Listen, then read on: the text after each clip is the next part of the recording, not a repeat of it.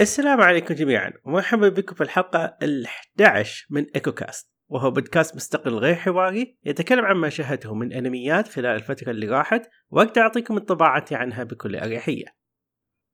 اليوم بتكلم عن أنمي تلفزيوني اصدر عام 2017 اسمه إيسيكاي شوكدو وأيضا يعرف باسم A Restaurant to Another World. والمقتبس من الرواية من نفس الاسم من تأليف جومبي إينوزوكا ورسم كاتسومي إينامي.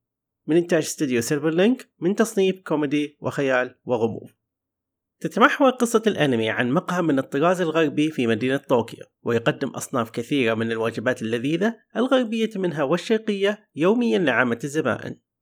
لكن في كل يوم سبت وتحت ظروف معينة يستقبل المقهى نوع آخر من الزبائن مثل جنيات وتنانين وأصناف البشر والعديد من المخلوقات المتنوعة الغريبة.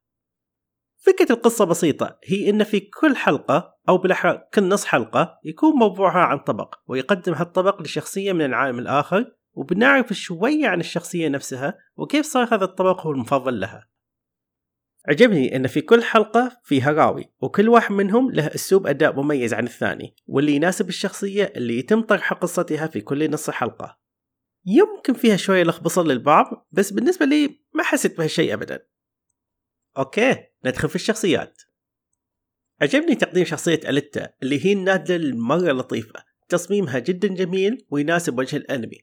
هو اللي تقدر تقول حفزني إني أشيك هالأنمي والحمد لله ما خاب ظني فيه وفيها. شخصيتها مرحة ومؤدبة. تحس إنها جد تنفع نادلة في مطعم أو مقهى. ومؤدية صوتها سومري أويساكا قدمت أداء رائع لشخصيتها. الصوت جدا لايق عليها.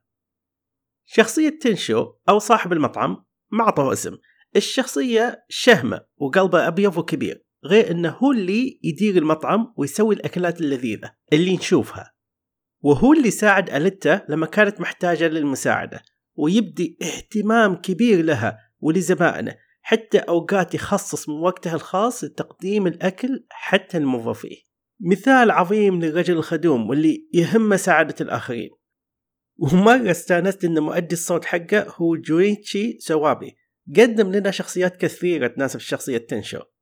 على الأقل من ناحية الصوت زي أودا من Bungo Stray Dogs أيزوا سينسي من Boku Hero Academia وأكيد كيغو أوتوبي من Prince of Tennis وفي كثير شخصيات رهيبة سواها بس ما بياخذ كثير من وقت الحلقة فاعذروني. أكا نو جو. شخصية ثانية عجبني تصميمها وهي واحد من أقدم ست تنانين في العالم. تقريبا عمرها فوق المية ألف سنة وشخصيتها مرة قوية. من حسن حظنا أنها من الزباين المعتادين في المطعم يعني تقدر تهدي التنين بس مجرد أنك تقدم له أكل لذيذ. لا بعد التنين يحب أكلك لدرجة أنه ياخذ قدر كامل تيك معاه. واضح أنك قاعد تسوي شيء صح هنا. وصوتها يناسب شخصيتها القوية. تحس إنه تنين يتكلم ومؤدية صوتها برضو واحد من المخضرمين في المجال واللي هي شيزوكا إيتو. أعرف هالصوت من أيام كنت اسمعها تأدي شخصيات لطيفة.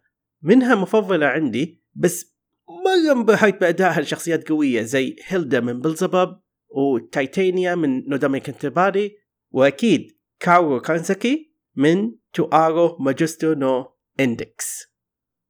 نجي لشخصية النادلة الثانية كورو شخصيتها جدا هادية وقليلة الكلام ومؤدبة وغامضة لأبعد الحدود وتستخدم قدرة التخاطر للتواصل مع اللي حولها وكان في علاقة طويلة مع أكانو جو بس ما توضحت بشكل كامل للأسف. ما جات إلا في آخر الأنمي.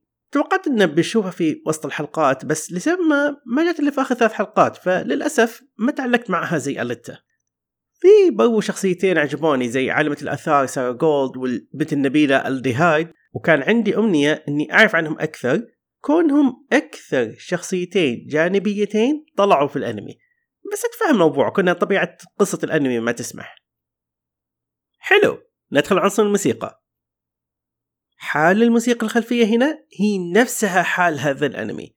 بسيطة لأبعد الحدود لدرجة أنك تحس داخل واحد من المطاعم الراقية. يعني توقع الأدوات المستخدمة هي البيانو والكمنجة. للي ما يعرف إيش الكمنجة اللي أقصده هنا هو الفايولين يعني الموسيقى اللي هنا من النوع الخفيف وأحيانا الشاعية علشان تستمتع بوجبتك. أغنية البداية One in a Billion من أداء فرقة Wake Up ومي إن. تحسها طالعة من روضة أطفال بالمرة تشجيعية ومليانة محبة.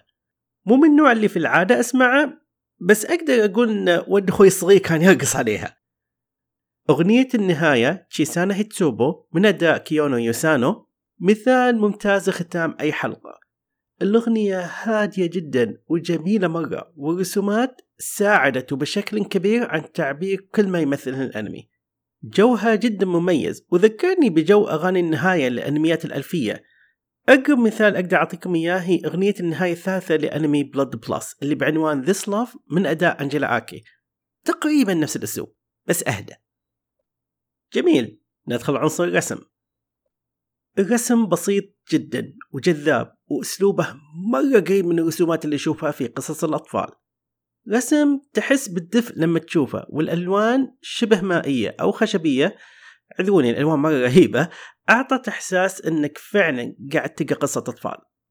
في عيوب طفيفة في الرسم والتحريك لكنها مو كثيرة وما تطلعك من جو الأنمي. هذه الأغلاط 100% بتتصلح في نسخة البلوراي عدا هذه العيوب الرسم جدا ممتاز. أنمي إيسيكاي شوكودو من الأنميات اللي عنده قصص صغيرة وقصيرة وجوها جدا رايق الأنمي تميز بتنوع الشخصيات بأشكالها وألوانها ورسم بسيط وجذاب يعطيك جو كتب قصص الأطفال. والموسيقى الخلفية من النوع اللي جدا هادي واللي مرة تناسب جو الأنمي. في عيوب طفيفة في الرسم لكنها ما تأثر على الجو العام. وفي دلالة كبيرة إن ممثلي الأصوات جدا استمتعوا في أداء شخصياتهم. والاسلوب الروائي اعطى لمسة مميزة لقصص شخصيات الانمي. السؤال اللي يطرح نفسه هل انمي ايسيكاي شوكدو يستحق المشاهدة؟ إذا أنت تدور عن أنمي كله روقان بدون أي تكليف وشخصيات متنوعة ومحبوبة وأداء متميز ورسومات جميلة وجو هادئ وتبي تاخذ استراحة من الأنميات اللي فيها كثير من الأكشن بكل أنواعه فمرة أنصحك أنك تشوف هالأنمي. بس عشان تسترخي. طيب هذا كل اللي كان عندي في حلقة البودكاست اليوم. أتمنى أني كنت على حس استضافتكم وأتمنى أني أفدتكم عما تودون مشاهدته من أنميات. إذا عجبتكم الحلقة لا تنسون تعطونها تقييم في تطبيق البودكاست الخاص فيكم وإذا عندكم أي تعليق أعطوني إياه لأن هذا الشيء بيساعدني في تطوير البودكاست. وأكيد لا تخلون مشاركة هذا البودكاست مع من تحبون. مرة أخرى يعطيكم ألف عافية على حسن المتابعة وأراكم في حلقة جديدة من إيكو كاست وفي أمان الله. 扉の先に続く世界は気まぐれでそして優しい。